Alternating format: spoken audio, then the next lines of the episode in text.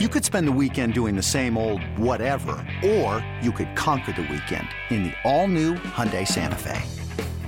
Visit HyundaiUSA.com for more details. Hyundai, there's joy in every journey. This episode is brought to you by Progressive Insurance. Whether you love true crime or comedy, celebrity interviews or news, you call the shots on what's in your podcast queue. And guess what? Now you can call them on your auto insurance too with the Name Your Price tool from Progressive. It works just the way it sounds. You tell Progressive how much you want to pay for car insurance, and they'll show you coverage options that fit your budget. Get your quote today at progressive.com to join the over 28 million drivers who trust Progressive. Progressive Casualty Insurance Company and Affiliates. Price and coverage match limited by state law.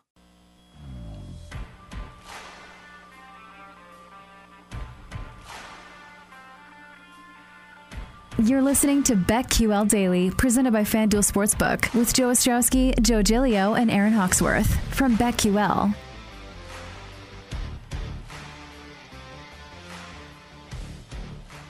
Welcome back. BetQL Daily, presented as always by FanDuel Sportsbook. Joe O, Joe G, Aaron Hawksworth with you on a Football Friday, presented by FanDuel Sportsbook. And joining us right now on the Roman guest line, Ed Egros of FanDuel, More Ways to Win, Bally Sports West, joining us to talk about Week 14. And Ed, uh, last week you said to us, if you think the Patriots could beat the Bills twice, you know what? Maybe you take a flyer on the Bills to miss the playoffs altogether because – They'll have two more losses, tiebreakers, or a loss to the Colts. You know, it's not on solid footing for them if they lose, and they already lost one of those games out of the Pats, the Monday night game with all the weather. Now they travel to Tampa Bay. We were talking about earlier, it feels like a must win or a very, very big game for the Bills. How do you see this one? Bills getting three points right now on FanDuel against the Bucks.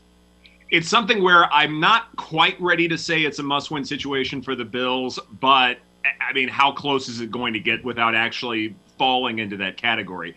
there are a lot of reasons why the Bills need to win this game, in large part because they need to be able to showcase that they can win a shootout. Which, look, Tom Brady is Mr. Reliable. Regardless of all the injuries that they have had offensively, not having Gronk for, for parts of the season, heck, Antonio Brown may not be there anymore, depending upon how that shakes out somehow Tom Brady is still able to make it work for the most part, especially at home, especially uh, against certain matchups where he can have a you know a key kind of advantage.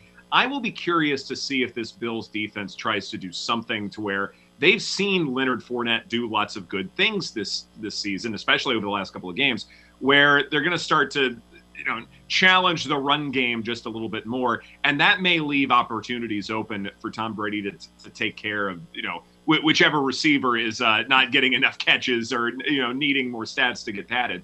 But this is definitely one of those games where, yeah, Josh Allen needs to be able to keep up in a game like this, prove that he at least can.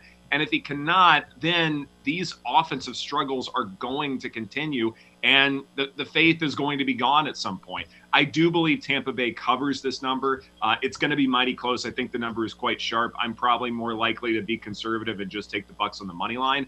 But if the Bills cannot keep up in a shootout, then when are they going to show us that offensively they are capable of what they could do last year?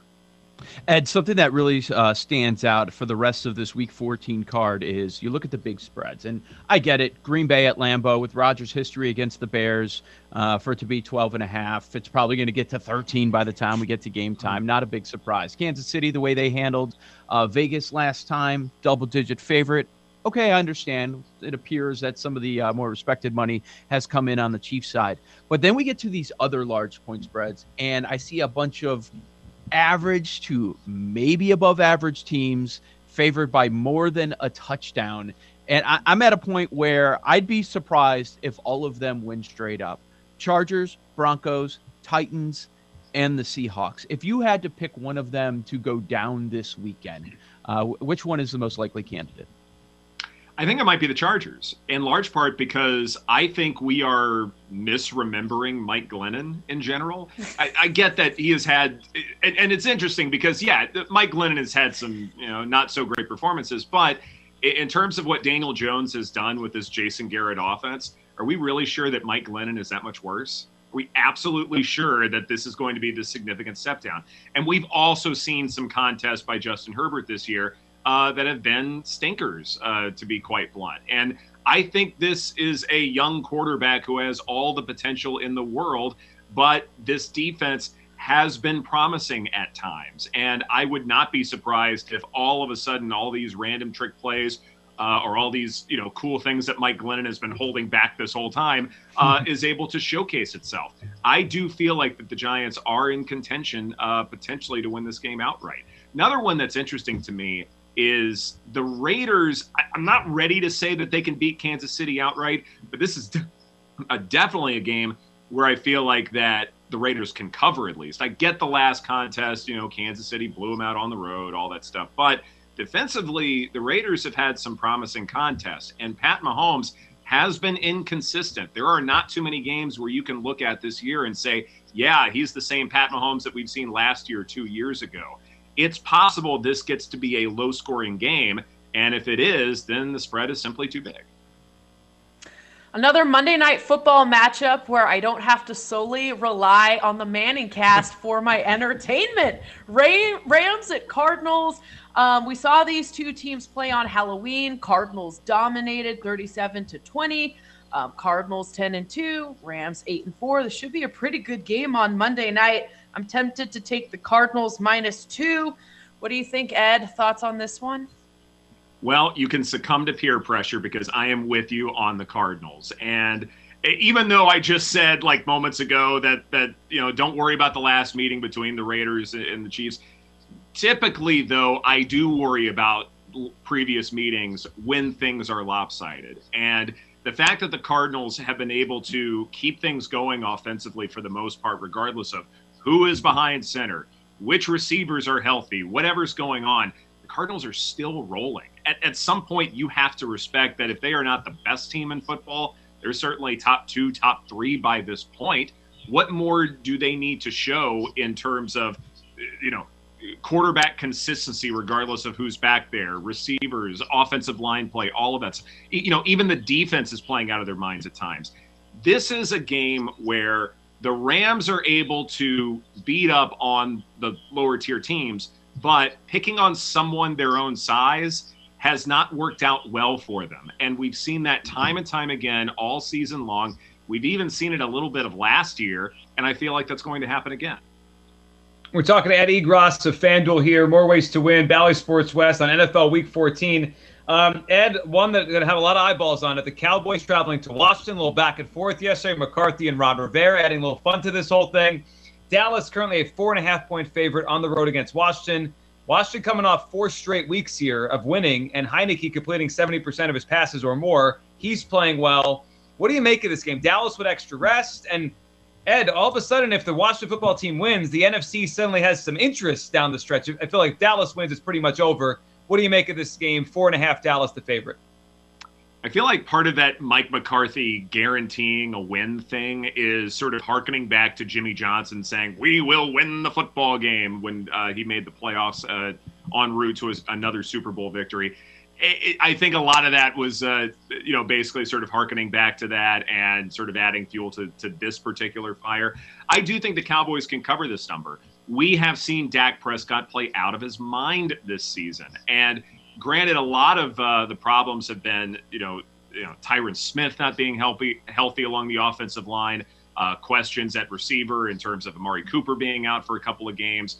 Uh, Michael Gallup was out for a little while, really underrated wideout but now all of a sudden they're starting to get healthier. They really needed this rest about as much as anybody at this point. And yeah, Taylor Heinicke's been playing well, no doubt about it. And certainly he deserves an opportunity to be a full time starter somewhere. He has proven that. But the the weaponry that Washington has beyond Terry McLaurin does not match up to the weaponry that the Cowboys have with the aforementioned receivers, with CeeDee Lamb, who's also playing really, really well. You know, even the fourth guy, the fifth guy, the tight ends. There are a lot of outstanding weapons in this Cowboys offense, and at some point they're going to show it off again. And hey, what better time to do it against a divisional rival? Ed, the Cleveland Baltimore spot is fascinating because while mm-hmm. you have Cleveland coming off the bye, they're preparing for the Browns for th- rather for the Ravens for three consecutive weeks. And while the Baltimore Ravens disappoint and uh, they end up losing to the Steelers a week ago, the look ahead goes from Baltimore minus one as Cleveland's getting healthier to the Browns favored by two and a half. They still have a shot at the North if they can pull off the victory in this matchup. How do you view it? Well, it's something where, first off, if you're not hammering the under in this game, then what are you even doing with your life? Because there's no way that either quarterback is, you know, going to be able to, to muster a team total uh, by himself in this spot, in large part because both quarterbacks are hurt. And yeah, the you know the Lamar Jackson news is a little bit fresher, and so we think he may be a little bit more hurt. But if you look at what Baker Mayfield has done since that shoulder injury from back in Week Six, uh, you know, I pulled up the numbers real fast. You look at his EPA numbers that that seem to be most consistent in terms of uh, you know clean pocket without pressure, his EPA is is average to below average. Uh, four man rush, meaning the defense isn't blitzing, it's negative 13, which is really, really bad. Uh, his EPA on short throws, Baker Mayfield, which is really one of the better aspects of his game in general, that hasn't been very good either there there are accuracy concerns that I think stem from injury concerns. And yeah, Lamar Jackson is hurt, but he hadn't been playing that poorly as of late. Baker Mayfield has been far worse. Baltimore has the quarterback matchup. I think they can win this game outright, but definitely the under is the play. At a game we've gone back and forth on on this show, Cowboys at the football team. This is an interesting one. Um, the football team underdogs plus four and a half. What are you expecting in this one? Um, do you think the football team could pull off the upset? I I don't actually. I, I think the Cowboys, uh, you know, kind of, you know, run over this one, uh, despite the fact that I think Taylor Heinicke is is playing well. But you know, the weaponry is is better with the Cowboys, and so I think uh, four and a half is good there. Ed Egros joining us here. Ed, a game that I think is really interesting, maybe under the radar a little bit because it doesn't have the marquee of the of the Dallas and Washington or even Monday Night Football. But how about the 49ers Bengals? One that big playoff implications, both those teams. 49ers now one and a half point favorites on the road. Sounds like Fred Warner will be back on the defensive side. We'll find out about Deebo and what's going on there. But the other side, the pinky issue for Joe Burrow, that that is really concerning for me on the Bengals side. What do you make of this game? Bengals getting a point and a half at home. Well, it's not just the pinky issue that I felt like uh, the the cameras for the game last week were outstanding as far as tracking down where that pinky was uh, in every, every, part of the stadium. I mean, the, those photographers don't get paid enough. Let me tell you that. Um, I think there's also a secondary uh, injury concern for Joe Burrow, if I'm not mistaken. I'd have to look up exactly what it is. But uh, overall, I mean, I, I am not going to say that Joe Burrow is brittle or you know they're you know he's injury prone or anything like. That. I mean, that's silly to say. But at some point, you do have to be concerned that he just cannot be 100%. And this is definitely one of those games where anytime you play the 49ers, you know, they want to run the ball a lot, do zone reads, you know, short throws to George Kittle, get the YAC, whatever it is. And that means that you have fewer possessions and that Joe Burrow has to maximize those few possessions. And when those injuries are there, he doesn't have time to warm up or figure the game out or get a feel for what the defense is trying to do. No, you pretty much have to figure it out right then and there. And if already you're inaccurate coming in, well, then you're going to run out of time quickly. Yeah, the, the Deebo Samuel thing, I don't know what's going on with that, but can the 49ers cover this? Absolutely. All right, I've got. Uh, I, I know there's more NFL games that we might want to hit, but before we run out of time, I got to make sure we hit Army Navy with you. I'm curious on your perspective. 15 straight years to the under, and I don't know where this is going to be by the time this thing kicks off. Are we going to be at 32, 31? Uh, what do you think? I mean, the, it, it, it's also strange when we're talking about everyone's going to be betting the under, which never happens, and we lead with the total instead of the point spread. Well, and it, it's it's hilarious too because Army runs this triple option offense that college teams largely are, are ill prepared for. It's probably one of the reasons why I like Army in the bowl game, but Navy certainly knows how to prep for it. I think oftentimes Navy, if I had to guess, uh, you know, spend time defending the triple option uh, about as much as they do taking on their you know opponent for that week, whatever it might be. They're probably willing to sacrifice regular season games so that they are absolutely prepared for what Army is going to throw at them. And that plus they are always playing in the elements. You know, let's not forget that. It's not necessarily that these offenses are terrible. It's that it's usually snowing or super cold or windy or or something that prevents any kind of passing game to begin with. I mean, Navy's had some good passing attacks the last few years, but you know, overall, This is a ground and pound kind of contest. There are few possessions. And again, this is something where you should be pounding the uh, under early in the week. Don't wait until Friday to do this because that- everyone now and their mother is doing up. it. But now it's going back up, Ed. I saw that 33, 32 and a half, I think, at one point. Now we're up to 34 and a half on FanDuel. So don't you have Uh, to go under? I, at, at this, yeah, I mean, if it's going back up, then yeah, it's probably Yeah. time to go back under. But you know, the whole contrarian thing from Thursday or whatever it is, I mean, that's cute and all. You want to fade the public, but you know, sometimes the public's right. You know, sometimes Yep. everyone has figured this thing out. Doesn't happen very often, but occasionally, like in a tradition, unlike any other, Army Navy, that yeah, the public knows what it's doing. And New, New England won. I mean, the public was all over New England on Monday. So, Mhm. yeah, absolutely. It, do, it does happen from time to time. Yeah, Oh, yeah, Ed, let me throw. Go ahead. Yeah.